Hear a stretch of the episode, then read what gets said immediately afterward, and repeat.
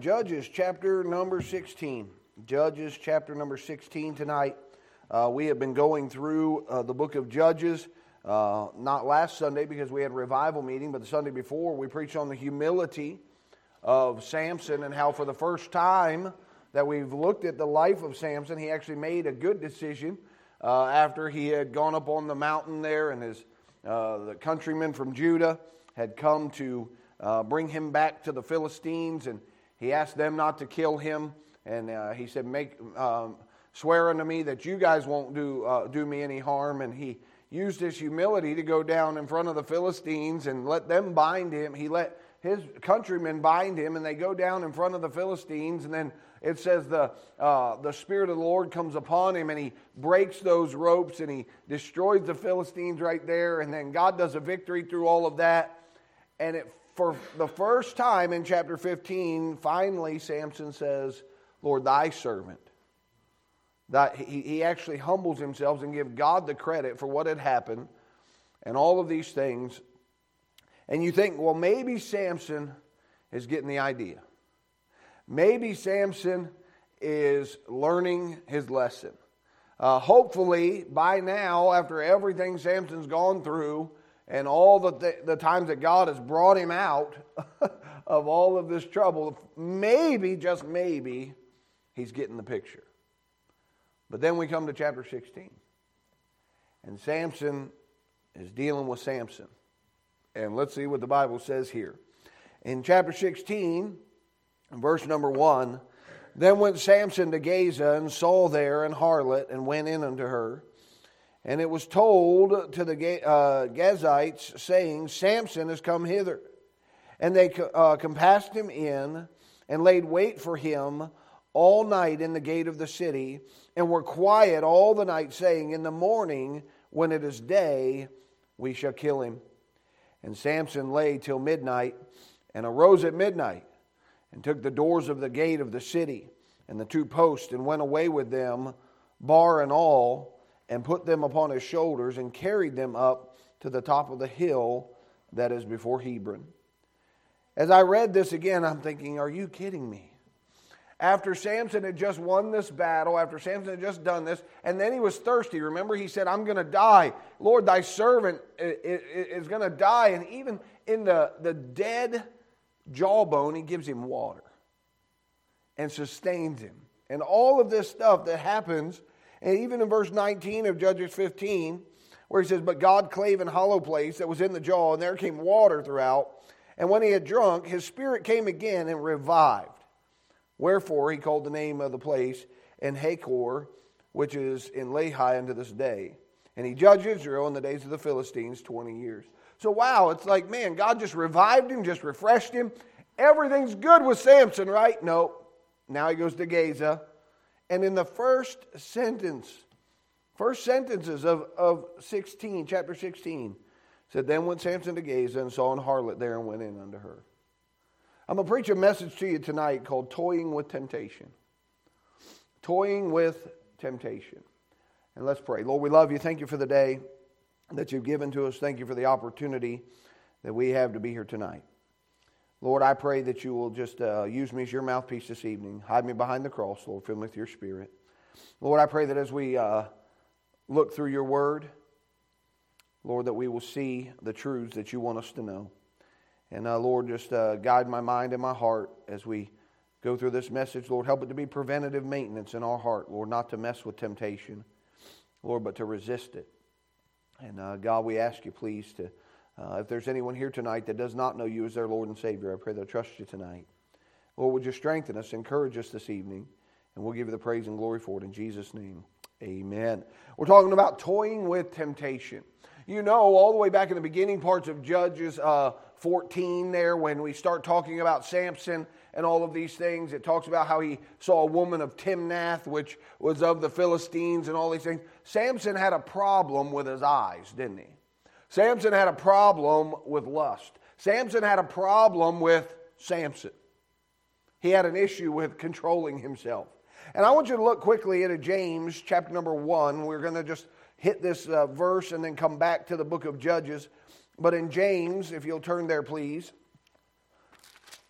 chapter number one, verse 13 through verse 16. The Bible says in this passage of Scripture, says, Let no man say when he is tempted, I am tempted of God. For God cannot be tempted with evil, neither tempteth he any man. But every man is tempted when he is drawn away of his own lust and enticed. And when lust hath conceived, it bringeth forth sin. Sin, when it is finished, bringeth forth death. It says, Do not err, my beloved brethren. As I thought about this, I began to go back to a, a book that I read one time on temptation and uh, different things like that. And I begin to think about what temptation is. And I want to ask you a question Is temptation sin? It's not.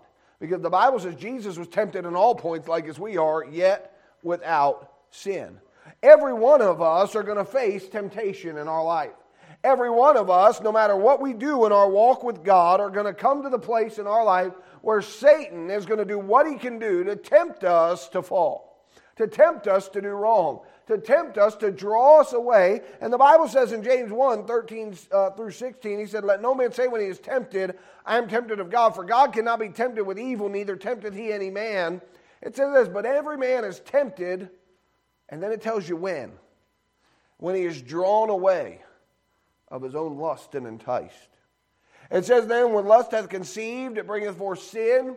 Sin, when it is finished, bringeth forth death. And it says, Do not err, my beloved brethren. That word ERR means to deviate from a path or line of duty. So, what he's saying is, we're not supposed to turn to the left or turn to the right. We're supposed to stay steadfast and unmovable and always abounding in the work of the Lord. But there's going to be a roadblock sometimes in our life called temptation. And the problem with Samson was that he just had a great victory. He had just got some re- rejuvenation, some life back in him. And now here he goes in the wrong direction again. He goes to Gaza. And in this passage, we're going to talk about this vulnerable position that Samson puts himself into gives us a term basically as uh, what we've heard uh, that's somebody's Achilles heel, their, their weakest link. It's their, uh, the thing that they go back to all the time, that besetting sin. This was uh, basically uh, Samson's Achilles heel. He was, uh, he was the one that basically is, when he saw, he wanted. And he was even so brash about it that he looked at his parents and said, Get it for me. And it didn't really matter uh, what anybody else thought. But guess what? Each and every one of us have our own Achilles heel. Every one of us have something that we're vulnerable in our area in our walk with God. There's something that you might struggle with that I don't struggle with, and something I struggle with that you don't struggle with. We all have our own certain uh, situation that Satan knows exactly what it is. He knows exactly what that vulnerable spot is. For some, it may be money. Some, it may be fame, popularity, pride, selfishness. Uh, some, it may be lust. Some, it may be greed. Some, it may be gluttony. Some, it may be all kinds of other things. We could list, the list could go on and on and on. But every one of us have our own situation that uh, when that temptation comes, we're either going to yield to it or we're going to resist it. And see, Samson's problem was he toyed with temptation because he thought he was strong enough. He thought he was strong enough to deal with it. I read a quote by a man named Oscar Wilde. He said this He said, I can resist anything except temptation. And I thought, man, isn't that the sad statement? That we can resist anything except temptation? No, the fact of the matter is we need to resist temptation. Because if we don't, it's going to destroy us. It's going to destroy us. The only way that we get rid of temptation, uh, he said, is to yield to it. That's what Oscar Wilde said. That's not true. You know how you get rid of temptation in the Christian life is this resist it.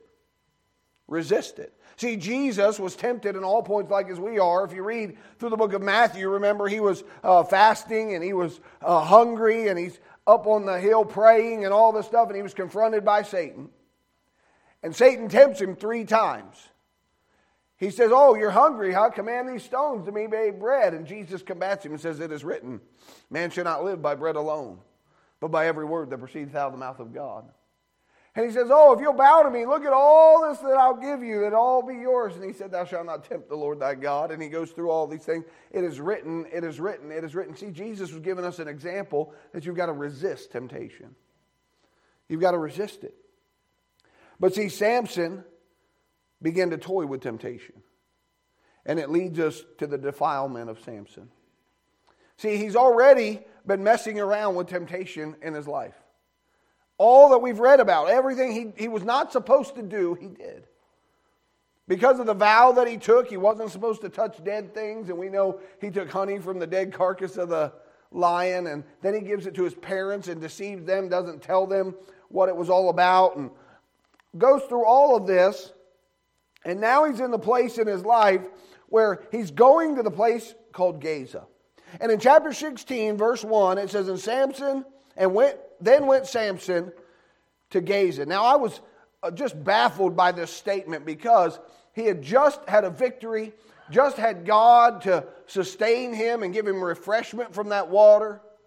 And you would think, Brother Nick, that I know this says he, he, he, judged Israel 20 years, and this may have been a time, a period of time he was doing the right thing, but he had no control over his own self. The Bible tells us that he that hath no rule over his own spirit is like a city that is broken down and without walls. We're defenseless. But this defilement of Samson that we see after this uh, time period that we're faced with here in chapter 16 and verse number 1, he goes to Gaza. And uh, the, the thing we need to understand about Gaza is it's in the wrong direction. This wrong location that Samson puts himself in is where he began to toy with temptation. It was something he knew he struggled with. It's something he knew that was a, a besetting sin or an Achilles heel to him. But yet he saw Gaza and he started heading that direction. Listen, he was in the wrong location. He wanders off to the city of Gaza. I'll give you a little history of Gaza. Gaza was the oldest city, the largest city, and the chief city of the five Philistine cities. It was one of the three where the giant Anakims dwelt.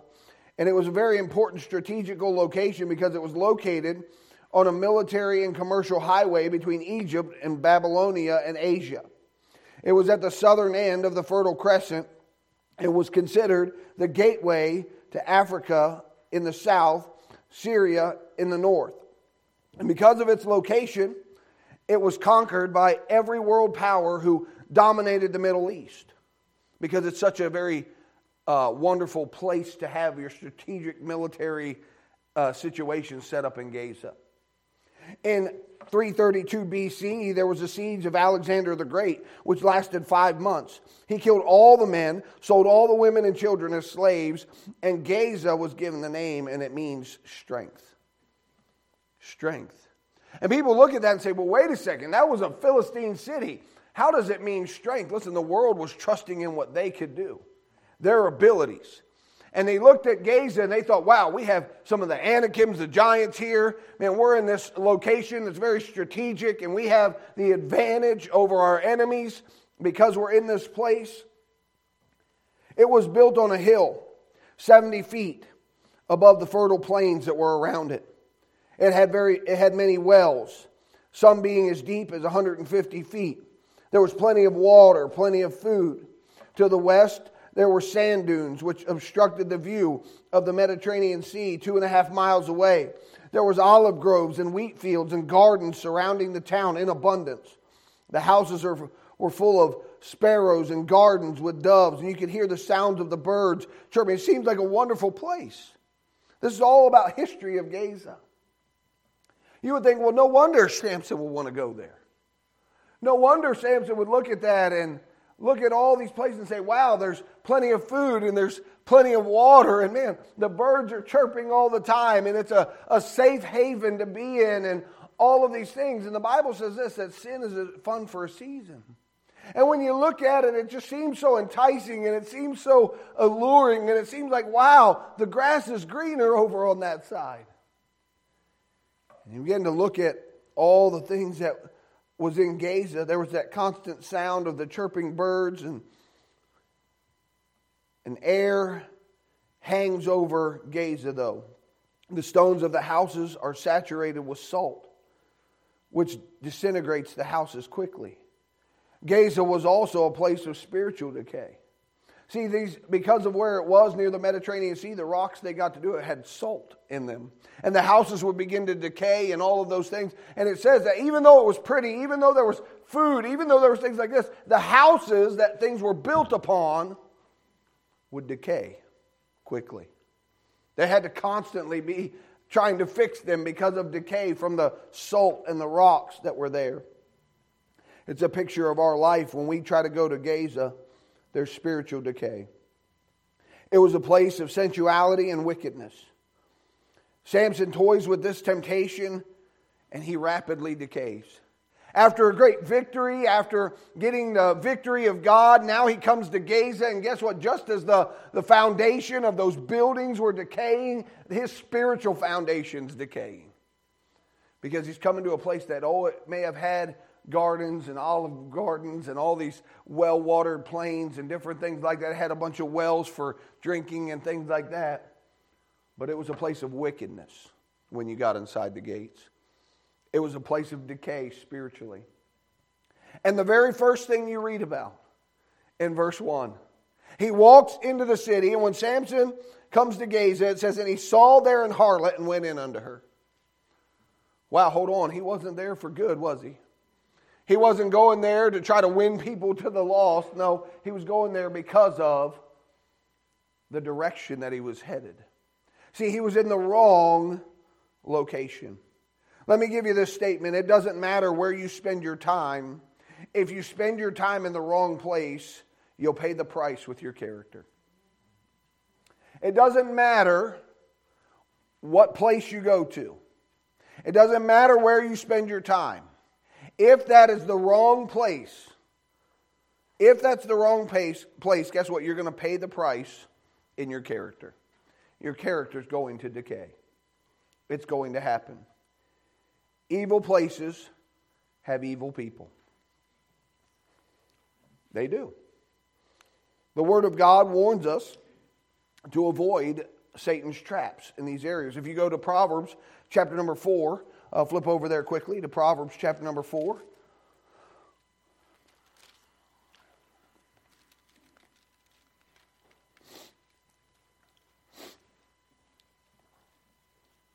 Proverbs 4. Now, Proverbs is a book of what?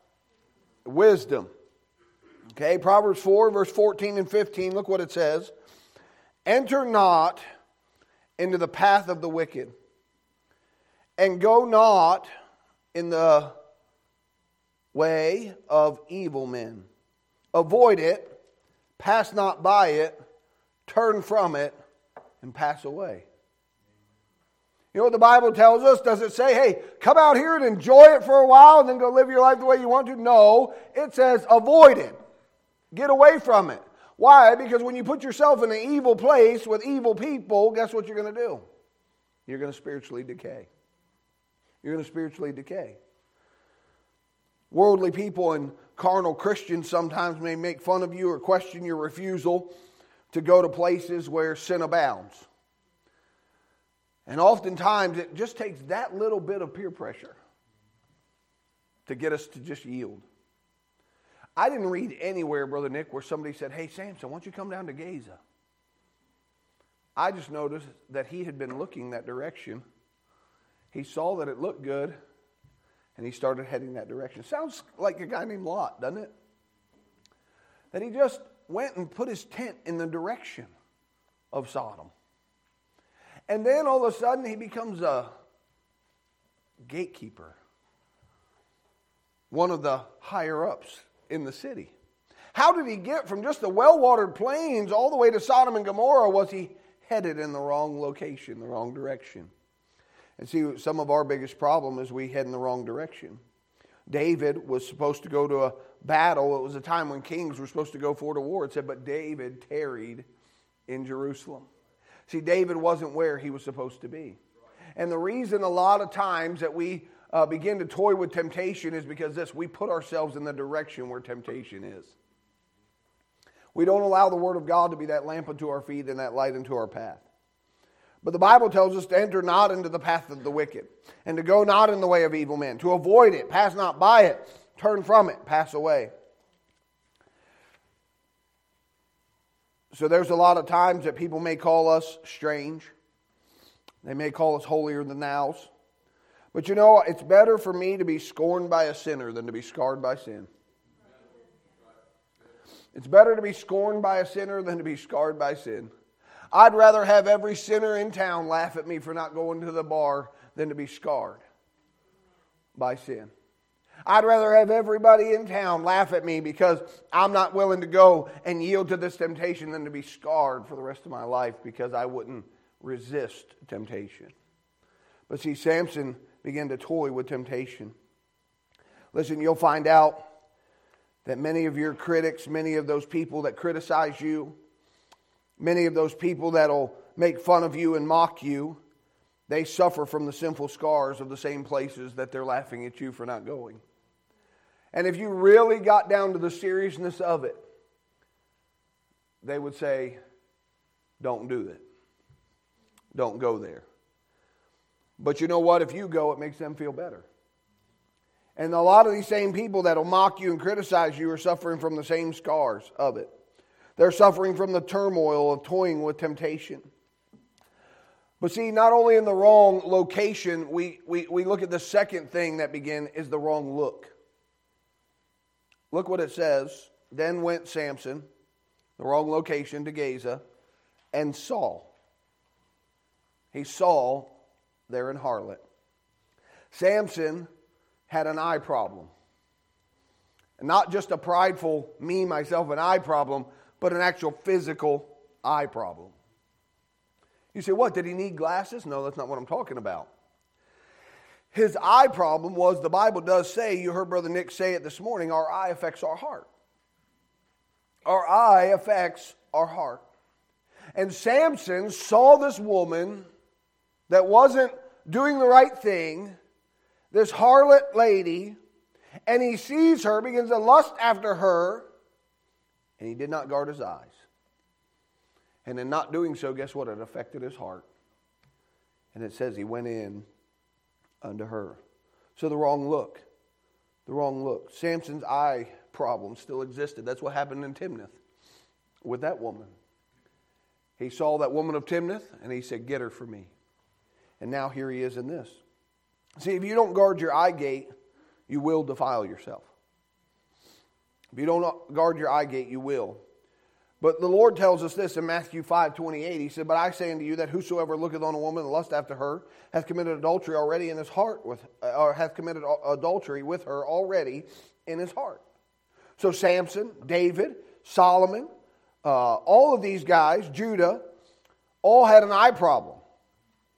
They began to wreck their lives, didn't it? They had that lust of the eyes. See, the Bible says all that's in the world the lust of the flesh, the lust of the eyes, and the pride of life. See, even Eve, she saw that the tree was good for food. And it was desires to make one wise. You know what? Her eyes affected. She had the wrong look. She looked at it not as, Brother Nick, that was God telling me no. She looked at it as, well, maybe it is good. Maybe it is good. All of these wreck their lives because of this eye problem. Our attitude should be the same as David when he got enlightened. When God said, Hey, you know, I don't know, God tells me some things sometimes. He calls me names, Brother Eddie. I know he does. Maybe it's just myself calling me names. I think he's calling me names because sometimes I think, you know what, knucklehead? You just need to straighten up. And I'm thinking, did he call me knucklehead? What's going on? And I begin to look at all this stuff and I begin to think, you know, Psalm 119, 37 said this Turn away mine eyes from beholding vanity and quicken thou me in the way. Psalm 101, 3, one of my life verses, the psalmist said this I will set no wicked thing before mine eye. I hate the work of them that turn aside, it shall not cleave to me. See, the fact of the matter is, if we don't look on something to begin to lust after it, you have a tendency to be able to resist it. See, David's problem was when he saw Bathsheba. Remember, he turned away and he began to turn back and he began to lust after her. The fact of the matter is, we got to protect our eyes. The lust of the eyes and the flesh combined, had this combined grip on Samson's life, and he became a slave to his passions. You know why? Because he started out in the wrong direction. He had the wrong location and the wrong look, and guess what? He ended up with the wrong lady. It said he went in under her. This wasn't an accident. He, did, he made a choice. And listen, when Satan comes to us and tempts us, we can't help it that we're tempted by Satan. But what we can help is how we respond to that temptation. We can respond to all that. The Bible says this in Proverbs 16, 18 pride goeth before destruction, and a haughty spirit before a fall. In 1 Corinthians 10, 12, it says, Wherefore let him that thinketh he standeth take heed lest he fall. See, Samson's overconfidence in himself, his overconfidence in his own strength and his own ability. So far, he's not been hurt by the Philistines. So far, guess what? He has been able to just win the battle. God's blessed him. He's done what he wanted to do, and it just seemed like, hey, God just kept blessing. I'm just going to keep doing it. But listen, the grace of God is supposed to lead people to repentance. But he allowed the grace of God in his life to turn him back to his own passions and his own desires. He began to toy with temptation, and it resulted in trial, trouble, and turmoil in his life. So we have this decline of Samson, where we begin to look at it. We have this now he's being discovered by the enemy. In verse number two, look what it says. And it was told the Gazites, saying, Samson is come hither. Samson was a marked man by the Philistines. And now he's discovered of being in their city. He was told that he was there. See, sin believe, makes us believe that we can toy with it and nobody's going to know that we're there. That nobody's going to know, no one's going to see, no one's going to discover any of this. But Samson goes down, he sees this woman, he goes in under her, and guess what? It's told to the Gazites, guess what? Samson's here. He didn't broadcast, hey, I'm Samson, let me in. They knew who Samson was. And guess what? If we do anything for God, Satan knows who you are. You're a marked person in the devil's realm there. He knows who you are. And when you begin to come into his territory, guess what he's going to do? Hey, look who's here. Look who's here. So the discovery of Samson is here, it's evident. But it's a great lie to think that you're going to be able to hide it. Samson got caught in Gaza. And guess what? So will we. So will we. This the destructive attitude that the Philistines had is what is the destructive work of sin in our own personal lives. They're as soon as they heard that Samson was there, they weren't saying, "Oh, let's just let's just sit by and do nothing. Oh, they had a strategy. Even though they, they lay in wait, they had a strategy. They weren't going to say, oh, let's just let him free this time. You understand, Satan doesn't take prisoners, Satan destroys. He destroys. You say, what do you mean he doesn't take prisoners? The Bible says we're bound. Oh, yeah, we're bound by sin, but guess what? You know what his whole purpose is? Not, not, not to hold you for ransom, he wants to destroy you. He wants to kill you. You get bound by Satan. His intention is to put you on the gallows. That's Satan's intention in your life. I want to talk about some of the things that sin does and what rep- is represented here in this passage of Scripture. Look what it says in verse 2. And it was told, the Gazites saying, Samson has come hither. And look what it says. They compassed him in. I want us to see under this section here about Samson's life, this area in his life, this discovery of Samson, I want us to see firstly under that is the compassing work of sin. That's what happened. They compassed him about, they surrounded him. The cry of our day in America is this we can do our own thing. We live the way we want to live, we can do what we want to do, and guess what? You're right. You can. You have the ability to live how you want to live and do what you want to do. And you have the freedom to do your own thing. But guess what? Sin doesn't bring freedom, it restricts freedom. See, when we're born again in Christ Jesus, we've been given liberty, freedom from sin.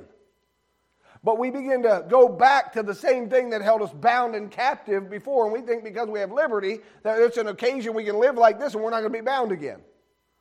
Listen, you're not going to be lost again in your salvation, uh, from your salvation, but you can be bound by sin once you're saved.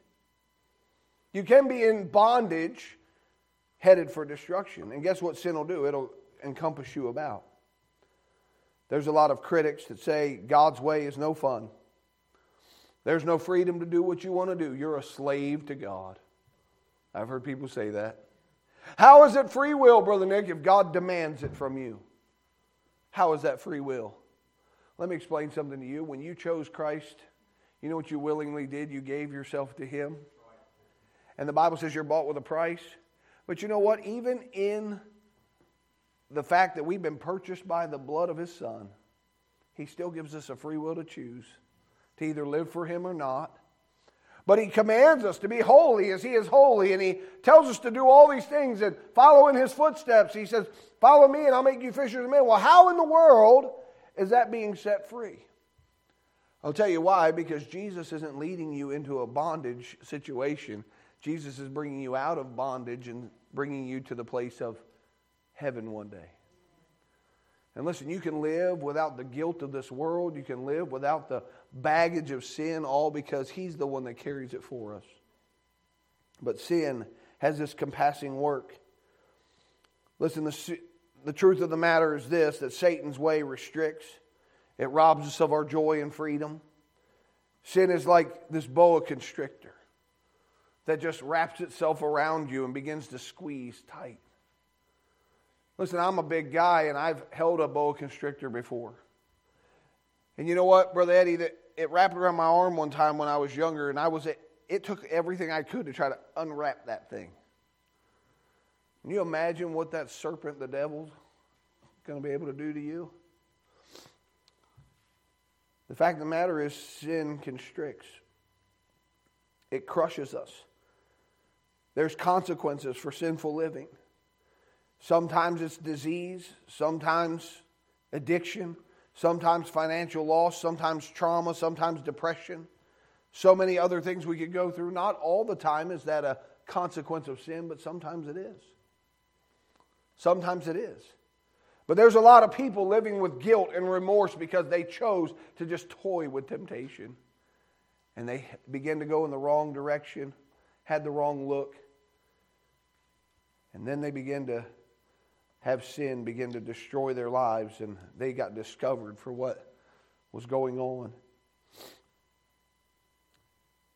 Listen, sin robs us of our freedom and your joy while you're here alive on this earth. The joy of the Lord is our strength, the Bible says. But sin makes you live with a constant guilt where you don't have that joy and you don't have that peace. And it all starts by just heading towards Gaza, just like Samson. I mean, he just got a victory, just got the water and the sustaining, and now he goes into Gaza. And his eyes are in the wrong direction, doing the wrong thing. There was that compassing work of sin. There was the composure of the work of sin. What did they do? How, does sin present itself? Look what it says. It said they compassed him about and laid wait for him all night. You know what the composure of sin is? It lays in wait. Satan's that one just sitting out there saying, Come on, one more step. Just one more step. If you go to the book of Ecclesiastes, you don't have to turn there right now, but the Bible says this He that diggeth a pit shall fall into it, and he that breaketh an hedge, a serpent shall bite him. A serpent shall bite him. See, Satan's that, that hunter that's standing on the side, waiting for that big buck to walk through the edge of the brush. He's standing there with his arrow drawn, just saying, oh, Come on, big guy, one more step. Just one more step. Just as I sit in the tree stand and I'm waiting for that deer to come, and he's, it seems like they're always behind this brush, you know, where you, where you need to shoot them. And you say, Just one more step, man. You take one more step, and you're mine. That's Satan towards the Christian. Those fiery darts of the wicked, he's sitting there saying, Come on, guys, one more step. You know what? It's not going to hurt you, just one more step. And he's laying in wait for the perfect time for us to just step out and expose that vital part. See, you know what? I, when I'm sitting there in a tree stand, I see this deer coming, I'm ready. I've got my bow ready, and I'm drawn back and I'm waiting just one more step. You know what happens sometimes? That deer stops. And he just begins to look around. He's thinking, whoa, something's not right. All of a sudden, that tail goes up, and boom, he's out of there. And he's gone.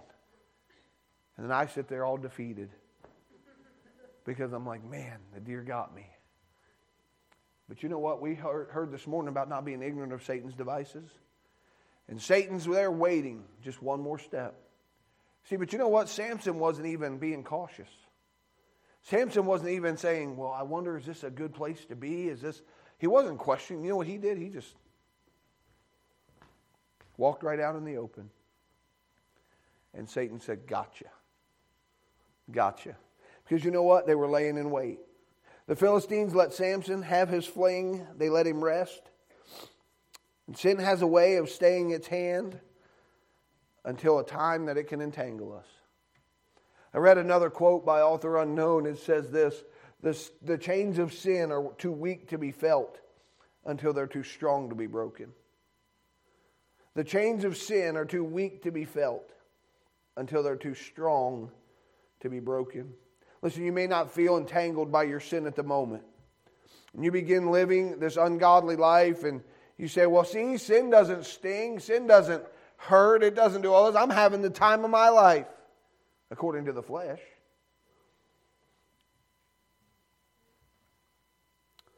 But the Bible says sin is fun for a season, but in due time you will reap if you faint not. See, guess what sin's going to do? It's going to lay in wait. It's going to compass you about on every side, try to trap you in, lay in wait for you. And you're not going to feel the sting for years, but eventually it'll catch up to you and enslave you. Eventually it's going to surround you, come, coming closer and closer and closer until finally it's got you. If you ask the alcoholic if he feels the sting of liquor, just ask him about it. I've told this illustration before. There was a homeless man that I uh, dealt with when I was a police officer in the city of Winchester. And uh, his name was Stephen. And Stephen was younger than I was at the time. And uh, he had, uh, at the age of 18, became a successful contractor, uh, worked really hard, went up through the ranks, man, got all kinds of stuff. And I talked to him one day. Uh, the first, only one time in four years I talked to him, he was sober. One time. And as I was talking to him, I was like, Stephen, man, you're in your early 20s. Why don't you get a job? Why don't you do something? Get off the streets, man. Just, just do something with your life. And I'll never forget Miss Janice what he told me. He said, You know, he said, there was a time, he said, when I was 18, began to tell me the story that he became a successful contractor and uh, was working hard, had a house, a wife, a, a kid, and man, had four wheelers and boats and everything he could, man, just making all kinds of money, doing a, a great job. Well, he came home from work one day, Brother Eddie, to find his wife with another man at home. And here's what he told me. These were his exact quote. He said this. He said, You know what, Officer Caldwell? He said, I turned to alcohol because of my problem. He said, and alcohol became my problem. And so if you were if you would have asked Stephen in his life, is it worth it? He'd say, absolutely not. Because he lost everything that he had. Why? Because he turned to try to find something to give him comfort that only God could bring comfort from. He tried to find temporary delights without seeing Satan's eternal disasters. And when he began to toy with this temptation of going out here and just washing it all away, guess what happened? He ended up living on the streets. We found Stephen uh, the next winter. We had a bad winter. Nobody had seen him for a while. We thought maybe he got put in jail or something like that just to get off the streets and be warm or live somewhere else. Well, we found him when the snow melted. He had drank so much, passed out, and froze to death. And you think, what a waste of somebody's life. Somebody so young, why did this happen? I'll tell you why, because of Gaza. Look, hey, you know what? This is what's going to help me. No. Not what's going to help you, God's what's going to help you. There's so many people, if you were to ask them, was it worth it? You young people, listen, if you're contemplating going out into sin, why don't you start talking to some of the adults that have been there? Start talking to some of the adults that have been to Gaza before and ask them, is it worth it? You know what they're going to tell you? No. Run from it. Turn away from it. Just like the Bible says, pass away. Turn away from it. Why? Because Satan will show you the temporary delights without showing you the eternal consequences. So there's the compassing work of sin, the composure of the work of sin. But let's see what it says the concealing work of sin. It said they were quiet all night. It's a concealing work. Listen, many times sin is quiet in regards to its work, it advertises itself very deceitfully. Oh, it doesn't, Satan doesn't broadcast it. Look at this sin. Come do this. Don't you want to ruin your life? He doesn't advertise it that way. You know, he says, hey, man, it's just one thing. Just one little thing. Just head in the wrong direction. Nobody, it's your life, man. Nobody's going to know. You're an adult. You're fine.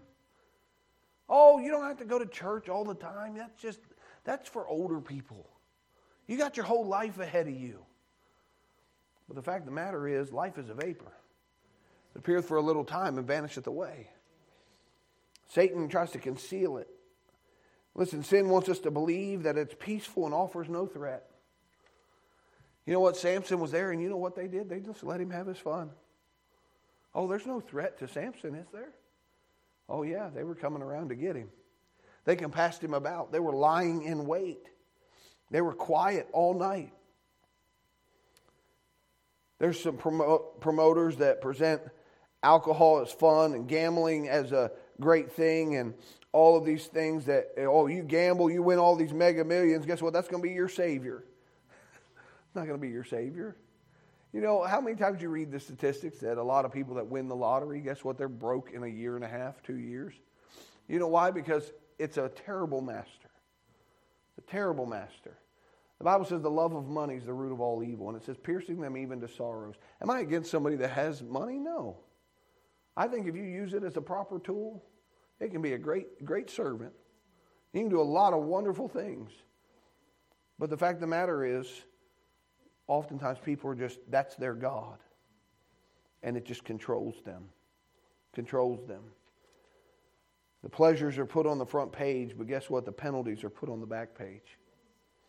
You know what? With sin, the pleasures are put there on the front, but they don't tell you to read the fine print. Just so you all know, um, uh, my wife and I are, uh, we, we, we do the Dave Ramsey thing. We like uh, to do all of that. And you know what he always talks about? And if you have credit cards, I'm not dogging on you, but he always talks about the credit cards because guess what? People don't read the fine print. That, yeah, you use it and they, you forget about the 700% interest that's on it, you know and all of those things. And he talks about, you know why? Because they don't read the fine print. But the fact is, with sin, you see the pleasure. Oh, wow, look how great it is. But you forgot to turn to the back page and read the penalty situation. That when you get involved in this, this is what happens. You understand that when you do something wrong, the consequences are inevitable, incalculable, and up to God. Once you make that choice, the consequences of it are up to God. Sometimes there's loss of jobs, sometimes bill collectors, broken marriages, accidents that could have been avoided, different things that happen. The list goes on and on. But sin is always quiet about its true character makes it more effective. That's what makes sin so effective, is he doesn't broadcast the penalties. If I were to tell you, you know what, Brother Eddie, I'm going to give you a $100 a day for the rest of your life, but the penalty to this is, is that you have to um, pay me in return 300% interest every day. You'd be like, yeah, no, thank you. I'll go find a deal somewhere else. But if I say, Brother Eddie, here's $100 every day, why don't you just sign right here? Oh, man, that's great.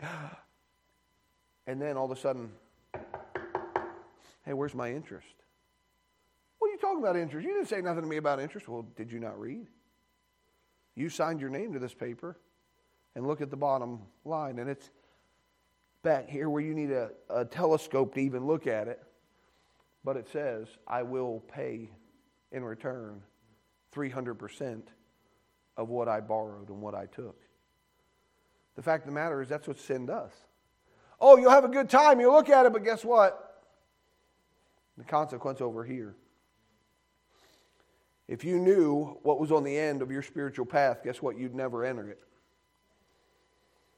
If you knew what was on the end of your, I'm sorry, your sinful path, you'd never enter it. If you knew what the outcome was going to be, you'd have never started it. You know what you'd have done? You'd avoided it. But let me tell you, God can tell you what's at the end of it. God can tell you what's at the end of it. You know what he says? Pass away from it. Avoid it. Don't go that direction. Why? Because I don't want you to have to experience what's on the inside of that. Because sin will destroy us. Will destroy us.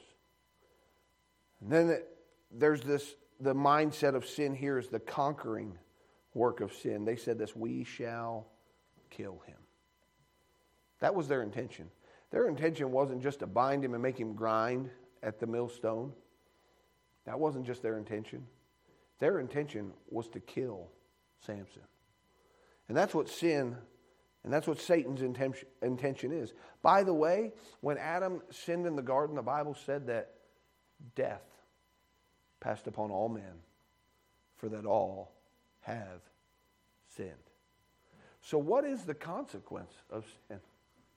It's death. Death. See, we're born into this death because of sin. All of us are. We're born into this death because of sin. But we, we understand that we destroy ourselves spiritually. And we're dead Christians, dead believers in Christ because of it once we've gotten saved. If we don't get away from sin, it conquers us. The end work of sin is death. But you know what? In 1 Corinthians 15, where it says, The sting of death is sin, and the strength of sin is the law.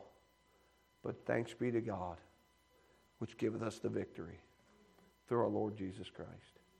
See, there are a lot of Gazas out there that Satan wants us to enter in and have the wrong look the wrong location, the wrong direction. But let's put on the brakes. Let's stop. Let's be sober and be vigilant. Looking around. Well, hold on a second. It may look good. It may have good wells. It may have a lot of uh, sustenance that looks good, but guess what? It's decaying from the inside. It's decaying from the inside. You know what sin does? It hurts our happiness. It pulverizes our peace. It mutilates our marriages, chokes our churches, squelches our spirits. That's what sin does. But in 1 Corinthians 15, oh, death, where's thy sting?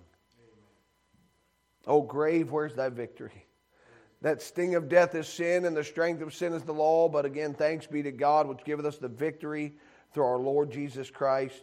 And guess what? There was some deliverance that happened in verse 3 because of God's grace. God woke Samson up and said, Hey, man, you did the wrong thing. You better get out of here.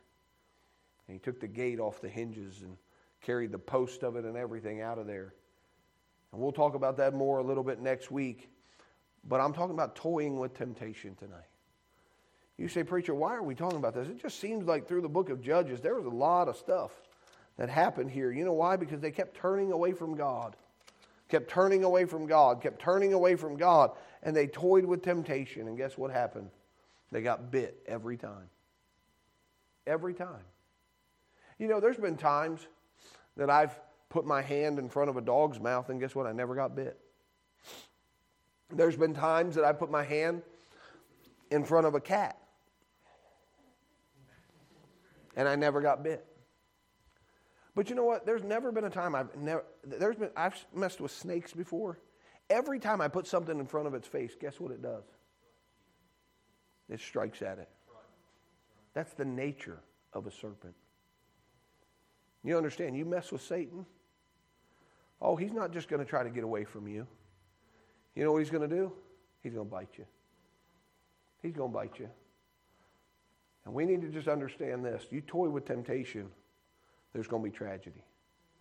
But you begin to resist it, and Satan will flee from you. You know when the serpent begins to go away? When you start hitting at him with that stick. You start poking at him, get out of here. He starts trying to get away, get back to his little hole. And listen, we need to start taking our spiritual stick and going after Satan and saying, you know what? You can't have my family anymore. You're not going to have me anymore. I'm not going to go down that route. I'm going to make a choice tonight that I'm not going to toy with temptation. When temptation comes, I'm going to say, guess what, Satan? It is written. It is written. It is written. And I'm going to combat Satan with Scripture. And guess what you'll find? You'll find victory through our Lord Jesus Christ. With our heads bowed,